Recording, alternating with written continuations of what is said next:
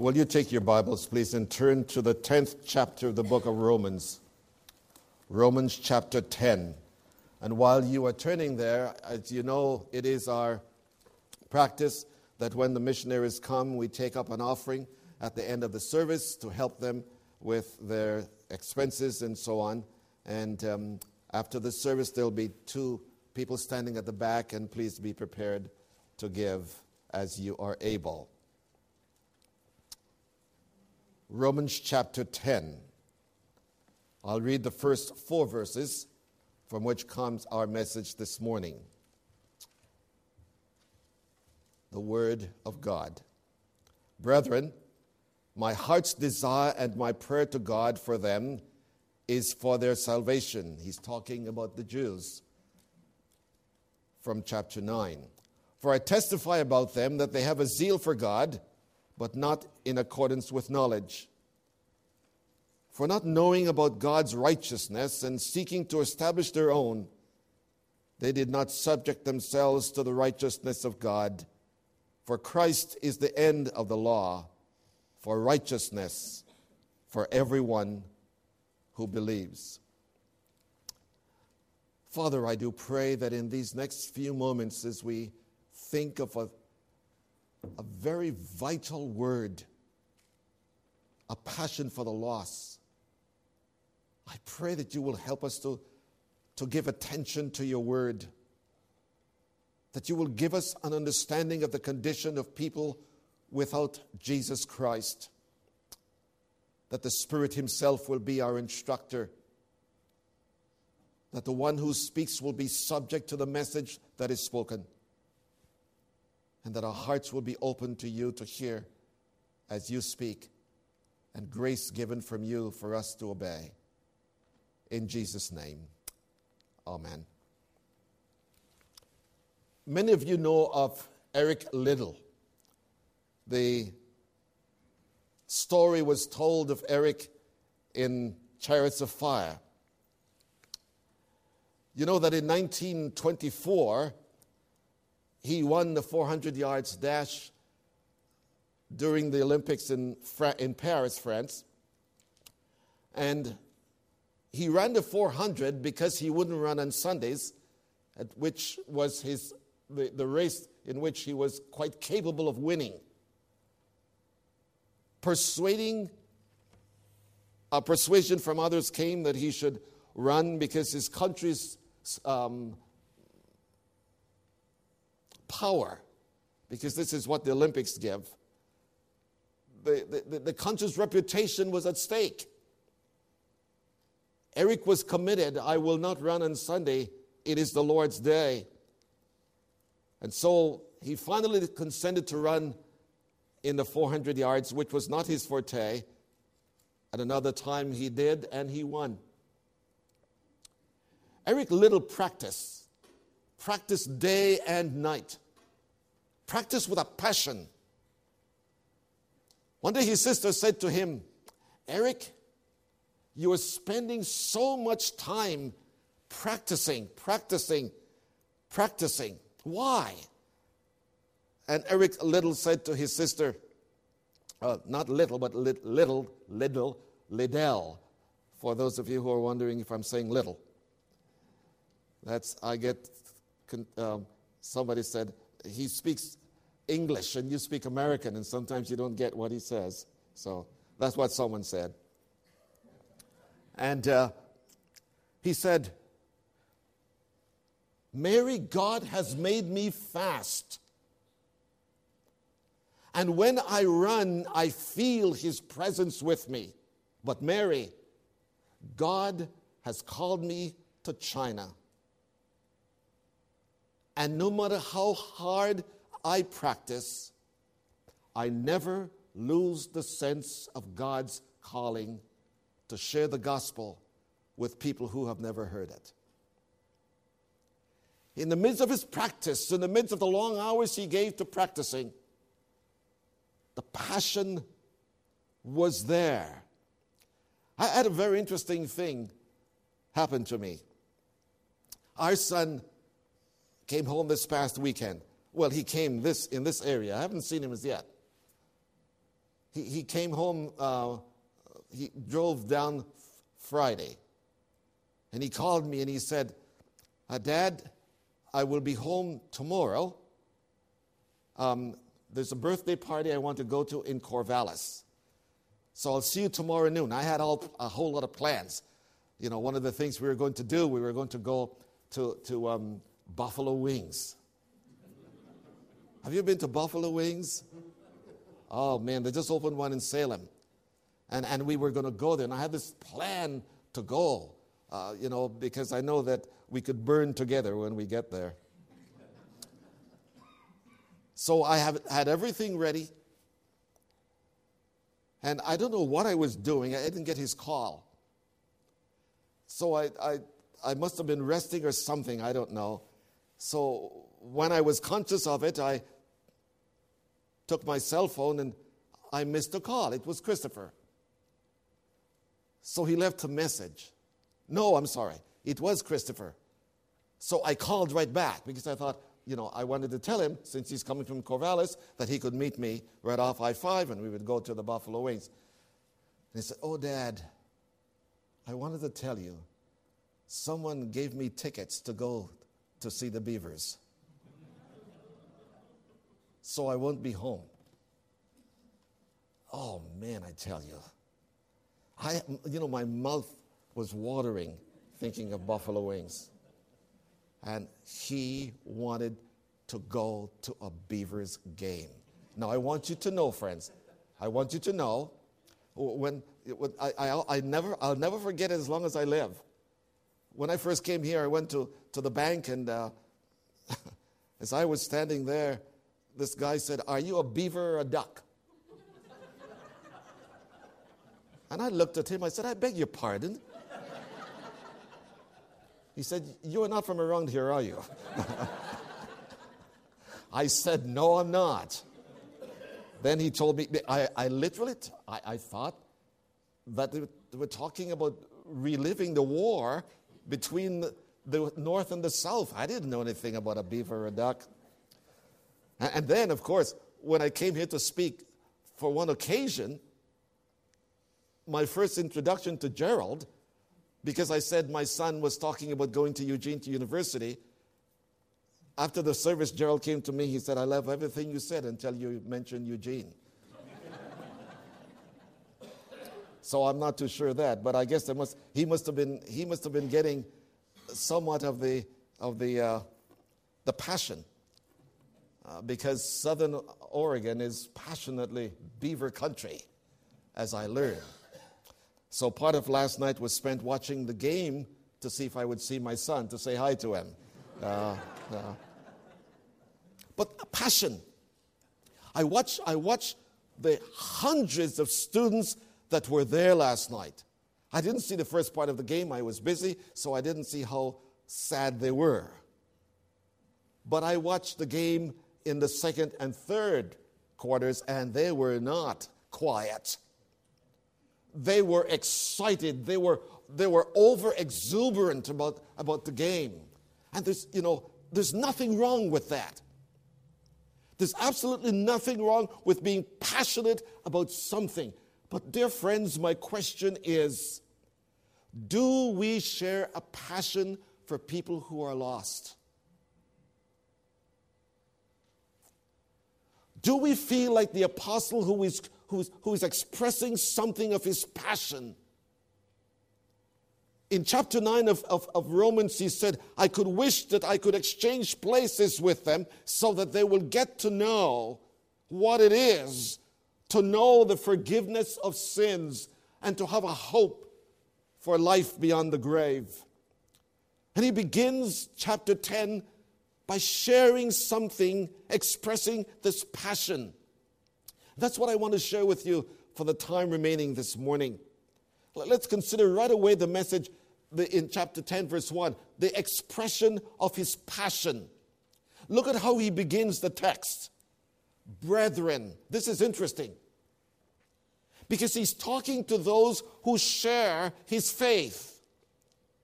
He's talking to those who had experienced with him the forgiveness of sins, those who were one with him because of having been born again. And now he's sharing with them. And you know what? This, uh, as I studied this, one of the things that came out of this text, isn't it amazing? With our brothers and with our sisters in Christ, we can talk about everything, but we do not talk about lost souls uh, we get embarrassed if we, if we want to talk about people who are without hope and without God. We, we can talk about the, the, the weather, we can, we can talk about the, the, the storms, and nothing is wrong with that. But, my friends, we live in a world where there are people who are lost, and if we cannot speak to those who are of like precious faith about those who are lost, we're not going to talk about the, the lost, about the lost, about their lostness if I can't speak about it to someone who is close to me, how can I speak to those that I'm trying to reach with the gospel? So, Paul is sharing with, with, with those of like precious faith the pain that he feels for those who do not know the Savior. He, he's saying to them, I want you to know what's happening to me. I, I will never forget, some of you who are old enough as in, in the faith will remember the book of E.M. Bounds, B O U N D S. He's written several books on prayer, and I'll never forget the first time I read E.M. Bounds' book on the purpose of prayer and the power of prayer. And he says something like this One morning he woke up, he got out of his bed, and he was on his face beside his bed, and his wife could not see. She woke up because she felt the bed moving. And she, she, she, she discovered where her husband was. And he talked to her, shouted to her husband or spoke to her husband, Why don't you come to bed? Why don't you come to bed? And I'll never forget the words of E.M. Bounds. Listen to what he says How can I come to bed when there are those in my congregation whose eternal destiny I am not sure of. How can I come to bed? He felt the weight of the lostness, the pressure of the lost condition of those around him.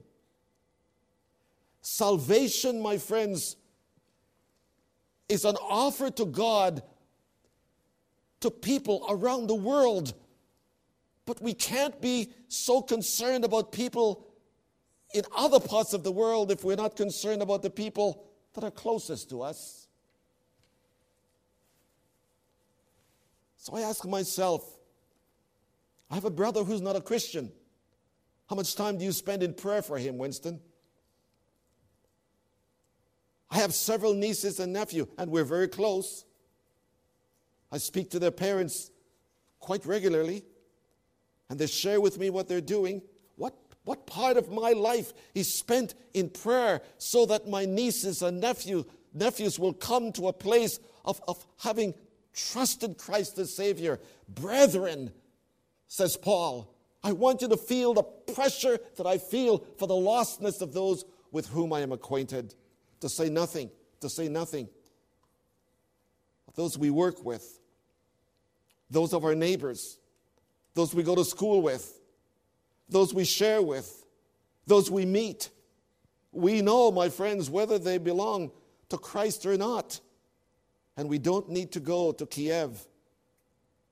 We send to Kiev, but we have lost people right where you and I are. Look at this personal passion. It was not only a public expression, he let others know that there's another part of his life. He said, This, my heart's desire the heart, the center of our being, where life comes from. My desire, the word is good pleasure. My heart has no pleasure, no pleasure when I know it's not complete, when I know that there are those who are not sharing the life of Christ. Pleasure. You know what God says? He says, I have no pleasure in the death of the wicked. And if God shares no pleasure in the death of the wicked, my friends, you and I, not that we will glee when they die, but we can't, we can't be satisfied in our own lives when we know that they may have died and they're gone to a grave that is Christless. My heart's desire, the pleasure of my heart, is for the lost without Christ. The greatest pleasure on earth is to see salvation brought to a lost soul. When was the last time God gave us that pleasure? To rejoice. To rejoice because God brought a lost soul to Himself. And let me suggest to you, my friends, He will not do it without prayer. That's why Paul said, My heart's desire, the good pleasure of my heart, my heart knows its greatest thrill when someone comes to Christ. And here is how I am proving that this passion is real I am praying to God. I am praying to God. Paul is sharing the action taken that shows the awareness of this passion. It surfaces itself from my heart, not only to your ears, but to the ears of God. My prayer, let me suggest three things that prayers do, uh, a prayer will, will do when we pray for the lost. One, prayer is the genuine concern. Prayer is the genuine concern that is expressed when I'm concerned for the lost. You see, because it doesn't begin with them, it begins with God. God's Spirit must come and convict their hearts of the message when you take it. And by the way, Christianity is more than a lifestyle. Christianity is a lifestyle produced by the gospel. Please remember that. Sometimes we say, Well, I just want to live so that they can see. Yes, but they still need to, to know how you came to be that way. So, a genuine concern for the lost begins with prayer. It is the only release of the pressure that I feel for the unconverted. This is exactly what the Lord Jesus said in John 17, I pray not only for these who have believed, but for those who will believe because of them. Even Christ Himself began His concern for the lost with prayer corporate prayer, collective prayer. And my friends, it is true that if we have never uttered a word from God together with others for Christ, I am not too sure that we are sharing the passion and the proof of our concern for the lost. Secondly, prayer penetrates where no human being can go. Prayer penetrates. Think of some of the people you would like to see become Christians, and the only reason you have not shared with them is because you know how ugly they are in attitude, how, how resistant they are to the gospel. Let me tell you briefly the story of Hudson Taylor. Hudson Taylor was a missionary to China. He was brought up in a beautiful English home. His mother prayed. His mother prayed for Hudson again and again and again. And Hudson continued in his rebellion against God. Not overt rebellion, just he didn't see any need. One day, Mrs. Taylor had to go away, and she left Hudson, his sister, and someone else at home.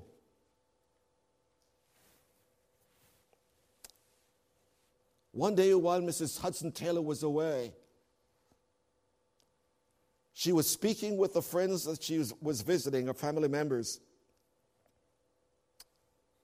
And she felt the pressure of God to leave the room and go to a, a, a solitary place to pray for Hudson. And she was praying miles away from her son, praying and praying. And then she came back. And her face was, was glowing with the presence of God, as it were. At the time she was praying, Hudson, her son, went into his dad's room, office, picked up a gospel tract, and started to read. And as Hudson was reading that tract, the Spirit of God broke in upon his heart. He surrendered his life to Christ, ran to his sister. I think Elizabeth was her name. Betty, Betty, he said, I want to tell you what has happened to me. My sins are forgiven. My heart is free. Betty, Betty, I have, res- I have re- uh, responded to the call of God. Betty, please don't tell mom. I want to tell her myself when she comes home. Mrs. Hudson Taylor is on her way home. She opens her gate and Hudson ran out. Mother, mother, I have something to tell you. And her mother said, his mother said, You have responded to the call of God. And he got angry. He said, I asked Betty not to tell you. And his mother said, Betty, I have not seen Betty. Then how do you know? Please listen, friends. Please listen. How do you know? Mrs. Taylor said, I was in prayer and God assured me that it had happened.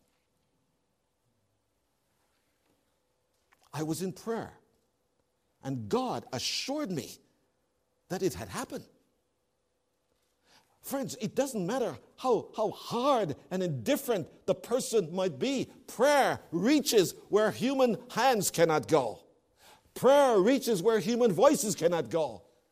When the Spirit of God, as, as, as I can tell you the story of Augustine, his mother pled with him, pled with him, don't go to Rome, don't go to Rome, don't go to Rome. And resisting his mother's voice, he, Augustine went to Rome, and there he found a verse of scripture put on the Lord Jesus Christ and make no provisions for the flesh.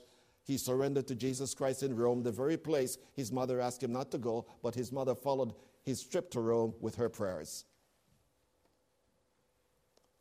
That's why Paul is saying, I'm praying to God. See, prayer is a genuine response to the pressure you feel for the lost. Prayer penetrates where no human voice can go. And please listen prayer is made to God. You're not going to tell God what the person is smoking or drinking or going. You are going to say to God, This person is without your son, and I am praying to you. Matthew 9 38 says, Pray the Lord of the harvest. My friends, please listen. I do not understand the mystery of salvation. I don't that God works from heaven through the prayers of his people. And he uses human beings like you and me to share the gospel with those he has prepared to hear it. I can't explain it. But it, that's the way it happens. That's the way it happens.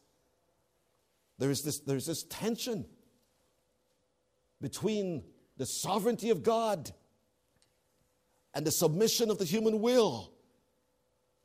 And we can have a number of arguments about that.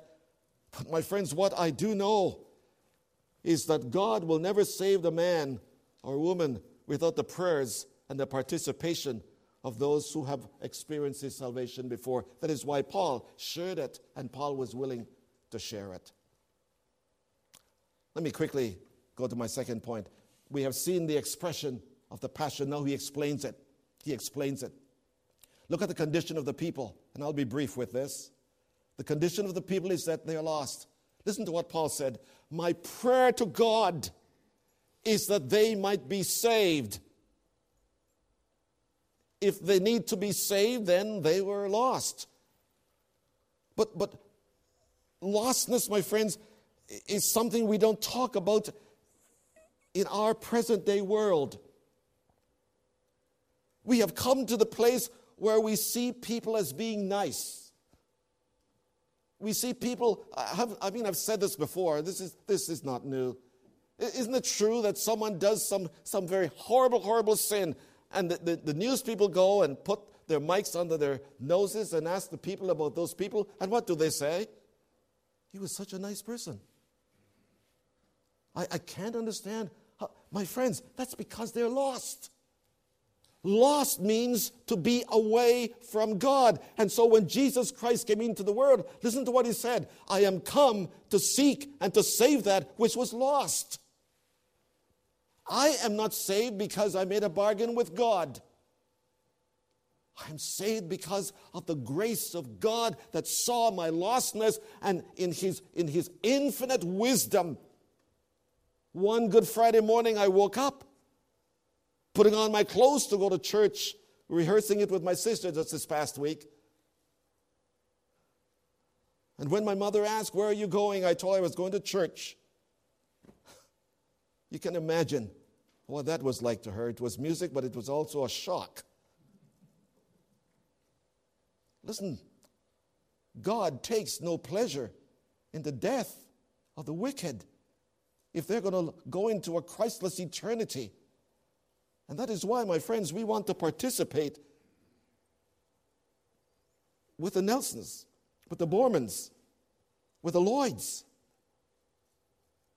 Because I want to tell you, the sphere, the sphere where Christianity used to be free is getting smaller and smaller and smaller.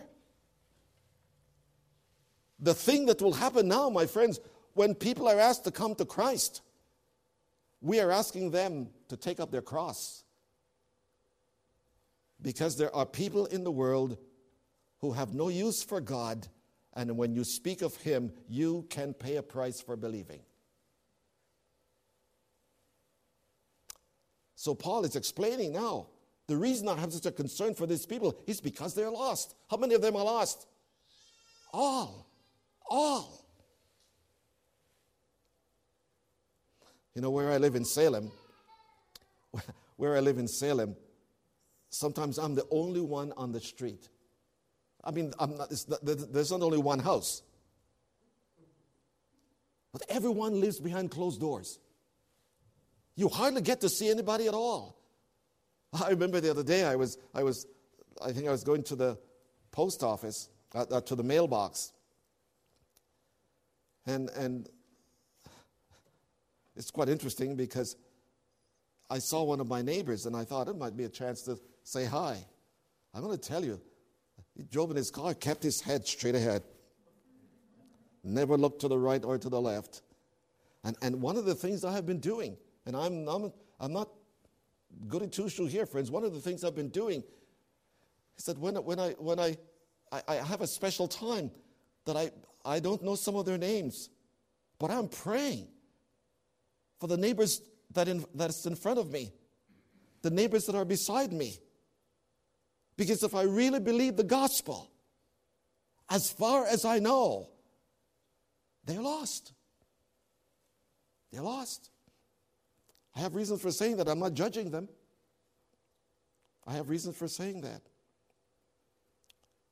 The other day I went home and I heard a big fight going on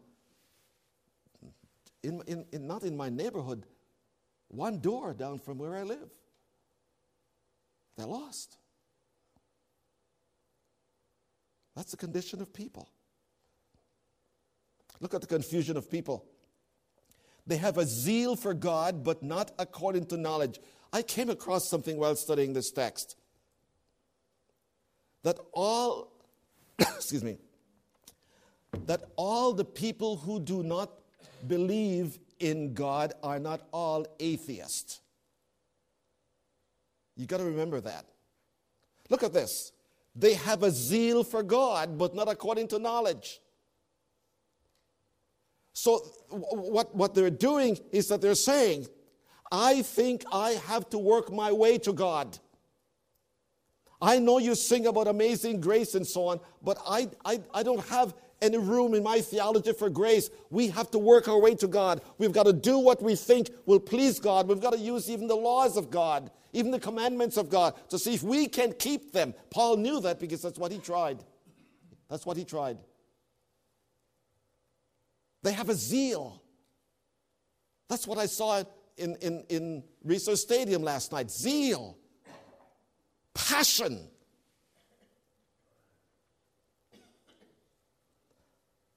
One of the major religions today, one of the major religions today,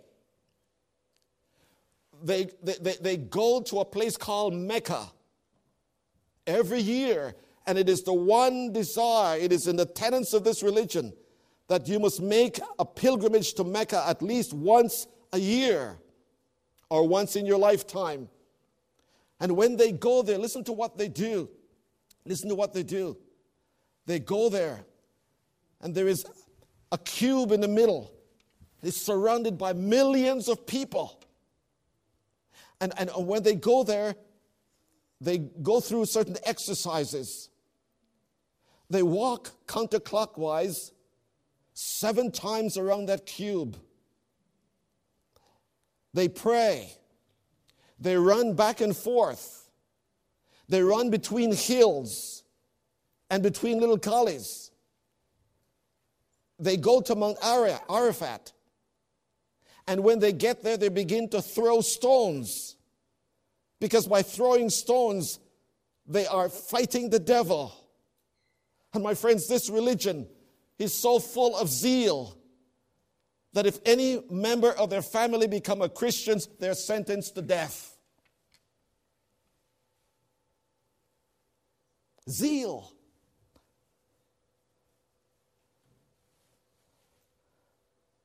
I think, I think of the, the Jehovah's Witness. Zeal. Have they come to your door at 8 o'clock in the morning? Zeal.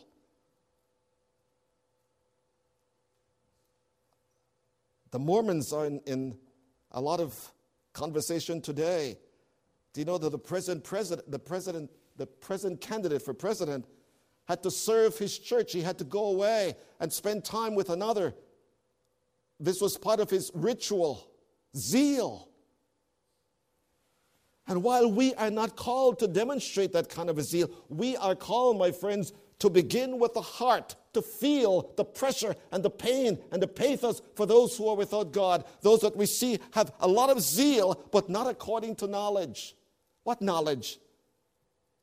The knowledge which God gives. Look at, look, look at the, verse 3. They say, We know that there is a righteousness to be had in the world but this is the way we want to accomplish it. They, don't, they, they, they, they do not do, know the righteousness of God because this is what the world needs righteousness. They seek to establish their own. So they take what, what, what they are doing and say to God, Excuse me, please. I want to do this for you. And instead of trusting what God has revealed instead of seeing Jesus Christ as coming into the world to, to, to help men and women, boys and girls who are lost, to come to know a personal relationship with his Father, because that's what Jesus said this is life eternal, that they might know thee, the only true God, and Christ whom thou hast sent. That the righteousness of God is not something we earn, it's not something we work for, it's not in the words of Frank Sinatra, we did it our way. To reject revelation, my friends, is to commit spiritual suicide. Because the only way we're going to make it to God is if we take the bridge, the, the, the, ladder that God has shown, the bridge that He has built, and that bridge is by the cross of Jesus Christ. The righteousness, the law did not, God did not give the law for us to do our best to come to Him. God gave the law so that we can see how far short we are of His righteousness and that we will trust another's righteousness to be able to be right with God. So we sing the song, and we love to sing it, do we not?